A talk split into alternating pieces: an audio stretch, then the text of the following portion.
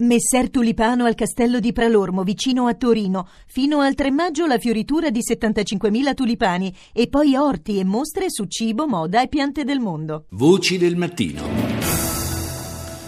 I rappresentanti politici del popolo palestinese hanno deciso di appoggiare la linea militare siriana per tentare di recuperare il controllo del campo profughi di Yarmouk, eh, che nei giorni scorsi è finito nelle mani dell'ISIS e di altre milizie vicine ad Al-Qaeda. لغاية أمس أستطيع القول أن أكثر من 35% من مساحة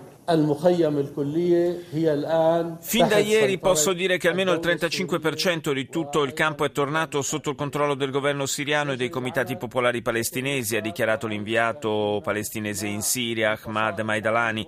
Stiamo lavorando in collaborazione con la leadership siriana anche attraverso la creazione di un organo di coordinamento tra le forze siriane e le fazioni palestinesi che all'interno e intorno al campo di Yarmouk hanno una rilevante consistenza anche dal punto di vista militare.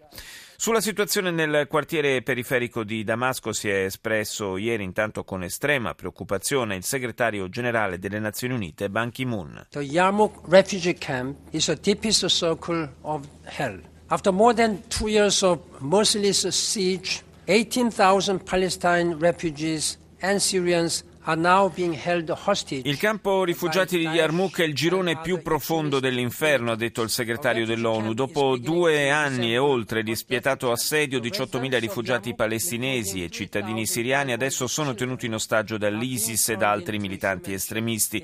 Il campo rifugiati sta cominciando ad assomigliare a un campo di morte. I residenti di Yarmouk, compresi 3.500 bambini, si stanno trasformando in scudi umani. Sono stretti fra due minacce, elementi armati all'interno del campo e forze governative al suo esterno. Arrivano anche notizie di indiscriminati attacchi contro i civili e questo è un crimine di guerra ancora più oltraggioso, del quale i responsabili devono essere chiamati a rendere conto. L'epica catastrofe umanitaria, umanitaria di Yarmouk, ha proseguito Ban Ki-moon, rappresenta un test per la comunità internazionale. Sicuramente possiamo concordare tutti che, gio- che ciò che sta accadendo sia inaccettabile, che si debba agire per porvi fine, che non si possa tollerare l'intolleranza l'intollerabile, ma è arrivato il momento di operare insieme per salvare vite e ripristinare una misura di umanità. Semplicemente, ha concluso il segretario generale dell'ONU, non possiamo stare a guardare mentre il massacro si consuma. La gente di Yarmouk non può essere abbandonata.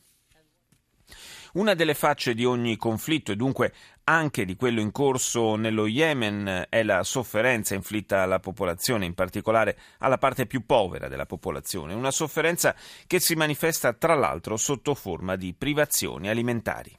We expect uh, in the coming weeks there to be uh, an upsurge in, in malnutrition across the country, be it in areas of conflict or not, because Stimiamo che nelle prossime settimane si verifichi una forte crescita della malnutrizione, ha detto il rappresentante dell'UNICEF in Yemen, Julian Arneis. Il fenomeno colpirà tutto il paese perché questa era già una nazione in cui il 60% della popolazione viveva sotto la soglia della povertà. Ovviamente le cose con la guerra stanno peggiorando, le entrate delle famiglie stanno crollando, il costo della vita sta salendo e i servizi pubblici sono indeboliti o addirittura azzerati. Un paio di anni fa in Yemen c'erano 280.000 bambini gravemente malnutriti, ha proseguito il rappresentante dell'UNICEF. Alla fine del 2014 li avevamo ridotti a 160.000, ma ora la guerra rischia di vanificare tutto quel lavoro. Parliamo adesso della vicenda dei nostri fucilieri di Marina, la Torre Girone, una storia davvero infinita, cominciata con l'accusa di aver ucciso dei pescatori scambiandoli per pirati e proseguita con un accidentato percorso legale che finora non ha portato a nulla. E sono già passati tre anni, più di tre anni. La novità di ieri è il permesso che è stato concesso a Massimiliano Latorre per eh, prolungare fino al 15 luglio il periodo di convalescenza che sta trascorrendo in Italia. Do il buongiorno a Edoardo Greppi, consigliere scientifico dell'ISPI. Buongiorno.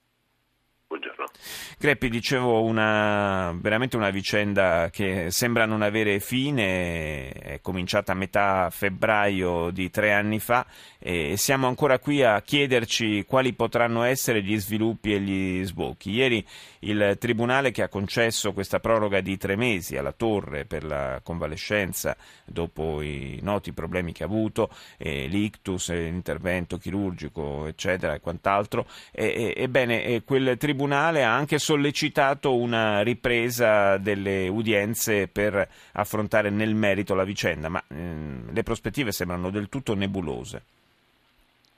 È difficile fare delle previsioni dopo una vicenda, come dice lei, dura da tre anni in maniera che definire surreale è ancora una, una sottovalutazione. Eh, tre anni senza un capo di imputazione, tre anni eh, con un pong incredibile tra competenze, tra forze di polizia eh, diverse, tra giurisdizioni interne indiane fino alla Corte Suprema.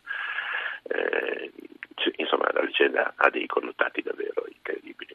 Detto questo, a voler essere ottimisti, si potrebbe dire che questa uh, ulteriore concessione di una proroga uh, lasci qualche spazio perché la diplomazia uh, faccia il suo corso, perché si cerchi una soluzione che a questo punto non può che essere una soluzione politica e diplomatica. Eh, dall'altro verso, a voler essere pessimisti, se, se, se le notizie sono per l'appunto che questa giurisdizione richiede che si riprenda il cammino giudiziario, eh, siamo su una strada che non facilita una soluzione diplomatica, perché l'Italia con un certo fondamento nega la competenza eh, dei tribunali indiani a giudicare questa vicenda. E quindi siamo di nuovo da capo, cioè se eh, questi sono organi dello Stato che erano in una missione e quindi sarebbero eh, coperti eh, da immunità dalla giurisdizione eh, dello Stato indiano, eh, non è quella la via da perseguire certo. e soprattutto questo non favorisce una ripresa ragionevole con ragionevoli speranze di successo di un negoziato diplomatico. Ricordo, ricordo, che quando ci furono le elezioni in India si disse beh, l'avvento di una nuova leadership eh, con Narendra Modi eh, poteva, avrebbe potuto, dovuto forse sgombrare il campo da possibili sospetti, equivoci per eh, l'origine italiana del precedente leader, lo sappiamo, e, e, invece mi pare che non, che non ci sia stata la svolta auspicata, anche l'impegno garantito a più riprese dal nostro Premier Matteo Renzi non sembra aver prodotto granché.